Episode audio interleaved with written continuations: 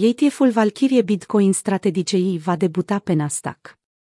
Debutul E T F-ului are loc pe măsură ce Comisia pentru Bursă și Valori Mobiliare din Statele Unite, S E C, a acceptat cererea de înregistrare a companiei.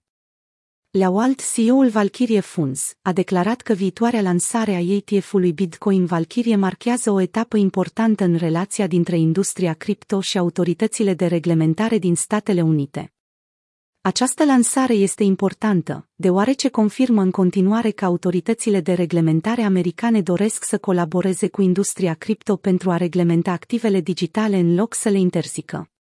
Cu cât apar mai multe produse pe piață, cu atât aduc mai multă conștientizare și, sperăm, mai multă adoptare. Desigur, există și alte candidaturi pentru produse similare, iar acestea ar trebui să ajungă pe piață, a declarat Walt. E T F-ul Bitcoin Strategy ProShares a fost primul E T F bazat pe Bitcoin care a fost lansat în Statele Unite, debutând pe New York Stock Exchange, N Y S E, în nouăsprezece octombrie. Va urma Valkyrie Bitcoin Strategy Y succesul obținut de ProShares. În doar două zile de la aprobare, E T F-ul ProShares Bitcoin Strategy a devenit cel mai rapid fond tranzacționat la bursă care a atins un miliard de dolari în active administrate.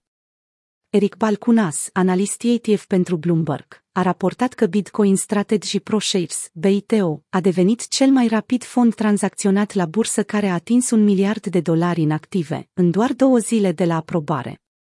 B T O l-a depășit cu ușurință pe precedentul deținător al recordului, un fond bazat pe aur sub simbolul G L D. Fondul ProShares a bătut, de asemenea, recordul pentru cel mai mare volum organic din ziua lansării, atingând suma de un miliard de dolari. Peste douăzeci și patru de milioane de acțiuni au fost tranzacționate în ziua debutului, atingând un volum de peste doi miliarde de dolari în primele două zile.